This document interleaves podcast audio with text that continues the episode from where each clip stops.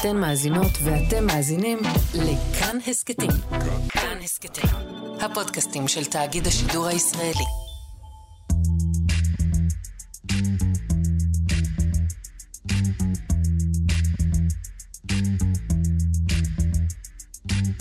שלום אלון אמיצי. שלום, שלום סטרדמסקי. תגיד אמיצי, אתה מתרגש? מה, באופן כללי? כל הזמן. אני מתרגש מהאלבום החדש של סיזה, אני מתרגש בקטע ציוני כשאני חושב על כמה מדינת ישראל הספיקה לעשות ב-75 שנות קיומה, אני מתרגש כשאני חושב על התמימות שהייתה לי בתור ילד, אני מתרגש... אה, אמיצי, סליחה. התכוונתי, האם אתה מתרגש לקראת החלטת הריבית היום בערב? ברור, מתרגש בטירוף. אני כבר יודע מה אני הולך ללבוש, ואיזה מוזיקה אני אשים. מה ההימור שלך, שאול? מה יקרה לריבית? היא תעלה. אוקיי, דה, ברור שהיא תעלה, אבל השאלה היא בכמה היא תעלה. האמת שהפעם אני די מתקשה להמר, השכל אומר רבע אחוז, אבל הבטן אומרת חצי אחוז. אוקיי, אז בנוגע לזה, זה יושב לי בבטן הרבה זמן. רבע אחוז וחצי אחוז, זה הבדל עד כדי כך דרמטי? זו שאלה טובה, על פניו, לא באמת, כולה רבע אחוז הבדל. בפועל, עולם ומלואו. רוצה לפרק את זה? יאללה. ברוכים הבאים לעוד כיסון, הפרקים האקטואליים והקצרים של חיות כיס. והפעם, מה יקרה הערב בהחלטת הריבית של בנק ישראל? מה השיקולים שעומדים לנגד עיני הבנק? מה ההחלטה שלו תאותת לממשלה? ומה היא תעשה לכיס של כולנו? אז עוד לפני שמדברים על החלטת הריבית הערב, צריך שנייה לעצור ולשאול, למה בעצם אנחנו די בטוחים שבנק ישראל יעלה את הריבית, ואנחנו רק לא יודעים בכמה? אז הסיבה היא שהאינפלציה עדיין גבוהה. שנייה ניישר קו על מה זה אינפלציה ומה זה לא. אינפלציה היא לא יוקר המחיה. יוקר המחיה זה כמה יקר לכם לחיות בישראל לעומת מדינות אחרות. ספוילר, ישראל היא מדינה די יקרה ביחס למדינות שהיינו רוצים להידמות אליהן. אינפלציה היא כמה החיים מתייקרים עוד יותר, כלומר באיזה קצב המחירים עולים. וכשאנחנו מדברים על אינפלציה, אנחנו אף פעם לא מדברים על מה קרה למחירים היום, אלא מה קרה למחירים בשנה האחרונה, ב-12 החודשים האחרונים. אוקיי, אז הנה הנתונים. ממש בשבוע שעבר התפרסם מדד המחירים לצרכן של חודש ינואר, וראינו שהחיים בישראל התייקרו בחודש ינואר בשלוש עשיריות האחוז. וזה נשמע מעט, אבל קודם כל, זה יותר ממה שאנשים חשבו שזה יתייקר. אנשים שזה התפקיד שלהם לחזות את האינפלציה, העריכו שהמחירים יתייקרו בינואר רק בעשירית האחוז, או אפילו לא יתייקרו בכלל. ובסוף התברר שהם יתייקרו הרבה יותר בפועל. אבל רגע, זה רק חודש אחד. כשמסתכלים על 12 החודשים האחרונים, אנחנו רואים שהאינפלציה כולה עדיין נמצאת במגמת עלייה. אם מביאים בחשבון את ההתייקרות בינואר, יוצא שב-12 החודשים האחרונים האינפלציה עלתה לחמישה אחוזים וארבע עשיריות, שזה לגמרי בניגוד לתחזיות המוקדמות, שחזו שבשלב הזה קצב האינפלציה כבר ירד. כלומר שהמחירים ימשיכו לעלות, אבל יותר לאט. וגם, 5.4 זה עדיין הרבה יותר גבוה מהיעד הממשלתי. הממשלה קבעה לפני 20 שנה בערך שהאינפלציה בישראל צריכה להיות בין 1% ל-3% בשנה. כלומר שהממשלה קובעת שהיא מעוניינת שהמחירים יתייקרו כל שנה. אבל קצת, בערך ב-2% בשנה בממוצע. למה? כי עליית מחירים מתונה היא סימן שהמשק נמצא בצמיחה, וירידת מחירים לאורך זמן היא סימן לא טוב, היא סימן לזה שהפעילות הכלכלית מתכווצת, כמו שקרה למשל בתחילת הקורונה. אם תרצו להרחיב על זה עוד, אתם מוזמנים להאזין לפרק מספר 216 של חיות כיס, איש של יציבות, שבו ראיינו את נגיד בנק ישראל בדיוק על הדברים האלה. או לפרק 240, המחיר של האינפלציה, שדיבר על האינפלציה שאנחנו עדיין חווים, כשרק התחלנו את כל סבב העלאות הריבית הזה. אוקיי, okay, אז יעד האינפלציה הממשלתי הוא בין אחוז לשלושה אחוזים, אבל במציאות האינפלציה הרבה יותר גבוהה.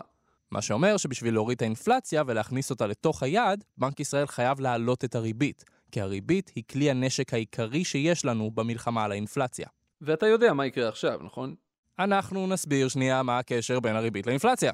היה שווה לקום בבוקר. אוקיי, אז ככה, בנק ישראל רוצה לעצור את עליות המחירים המהירות. למה? כי עליות מחירים בלתי נשלטות זה לא טוב. המשכורות נשחקות, אנשים לא רגועים, חבל. איך עוצרים את עליות המחירים? מעלים את הריבית. המנגנון הזה עובד ככה. נניח שיש לכם מלא הלוואות, נגיד משכנתה, או הלוואה שלקחתם לממן איזה שיפוץ בבית, או לקנות אוטו, או משהו כזה, או שאתם חברה עסקית ולקחתם הלוואות לממן את הפעילות שלכם. כשהריבית עולה, זה אומר שפתאום ההחזר החודשי של המשכנתה כבד יותר וחונק לכם את הנטו, או שפתאום הוצאות הריבית של העסק מתנפחות ושורת הרווח מתכווצת. מה שאומר שיש לכם פחות כסף פנוי לצרוך. ואם תקטינו את הצריכה שלכם, אז לפחות בתיאוריה זה אמור למתן את עליות המחירים. כי אם עסקים רואים שאנשים קונים פחות, הם לא מעלים מחירים, אלא בדיוק הפוך. הם עושים מבצעים, נותנים פטור ממע"מ, כאלה, ואז בתקווה עליית המחירים תיעצר.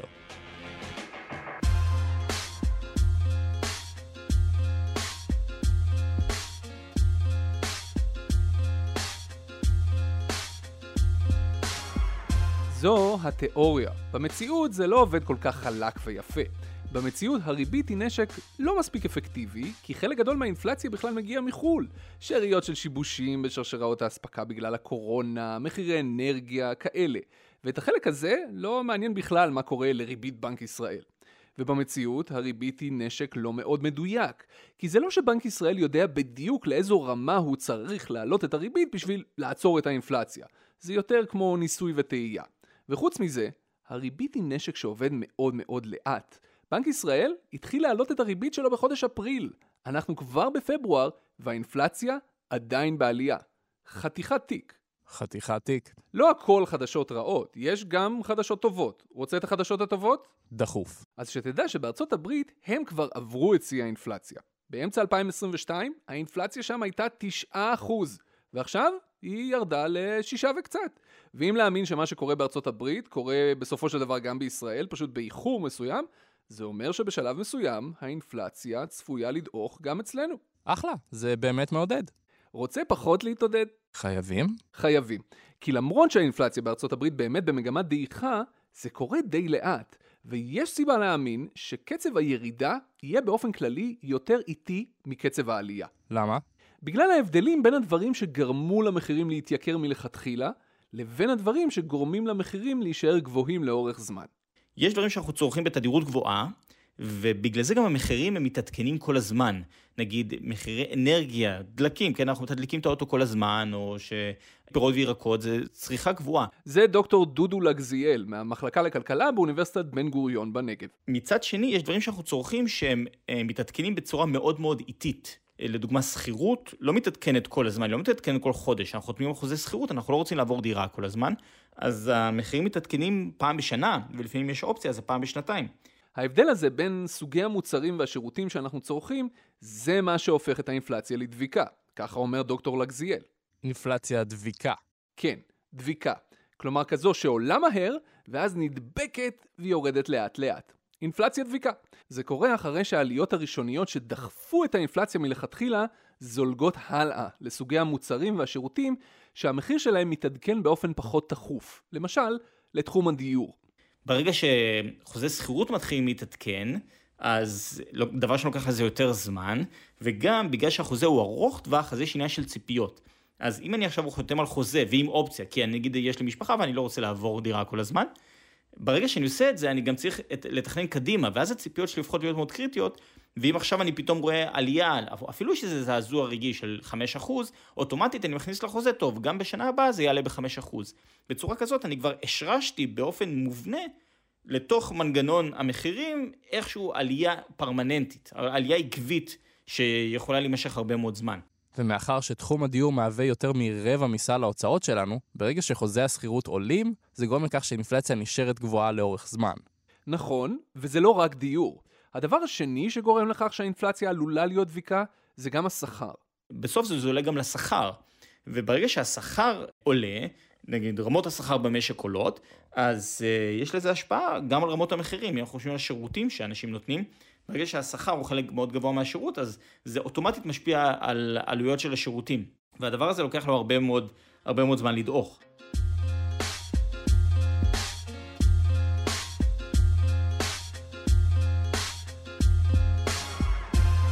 וזה אגב אתגר שאנחנו עוד נמצאים לפניו כאן בישראל. כי ממש בימים אלה ההסתדרות נמצאת במשא ומתן עם האוצר על הסכם שכר חדש, שיהיו בו תוספות שכר משמעותיות.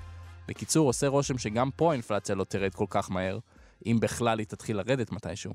מה שאומר שכל עוד זה המצב, בנק ישראל מוכרח להמשיך להעלות את הריבית. היום הריבית היא 3% ו-3 רבעים, אבל היום בערב בנק ישראל צפוי להודיע שהיא תעלה או ל-4% או ל-4% ורבע. והשאלה היא, מה מהם זה הולך להיות? רבע או חצי? בכמה הנגיד יעלה את הריבית?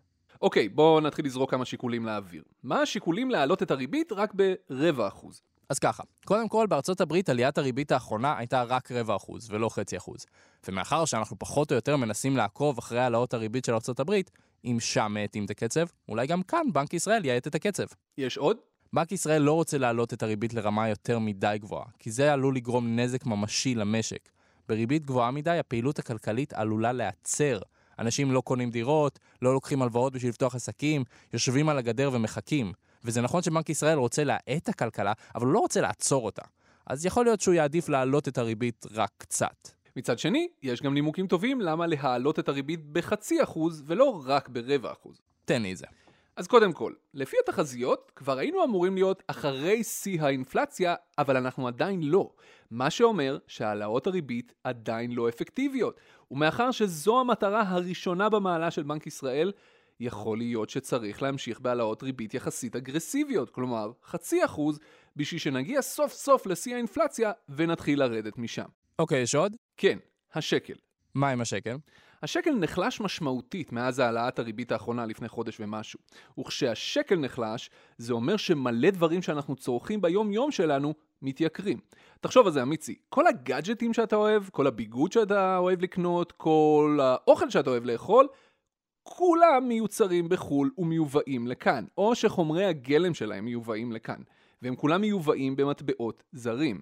ואם השקל נחלש, זה אומר שכל הדברים האלה עולים יותר. כלומר, שהיחלשות השקל מעלה את האינפלציה, וזה בדיוק מה שהנגיד רוצה למנוע. Hmm, למה השקל נחלש כל כך בחודש האחרון?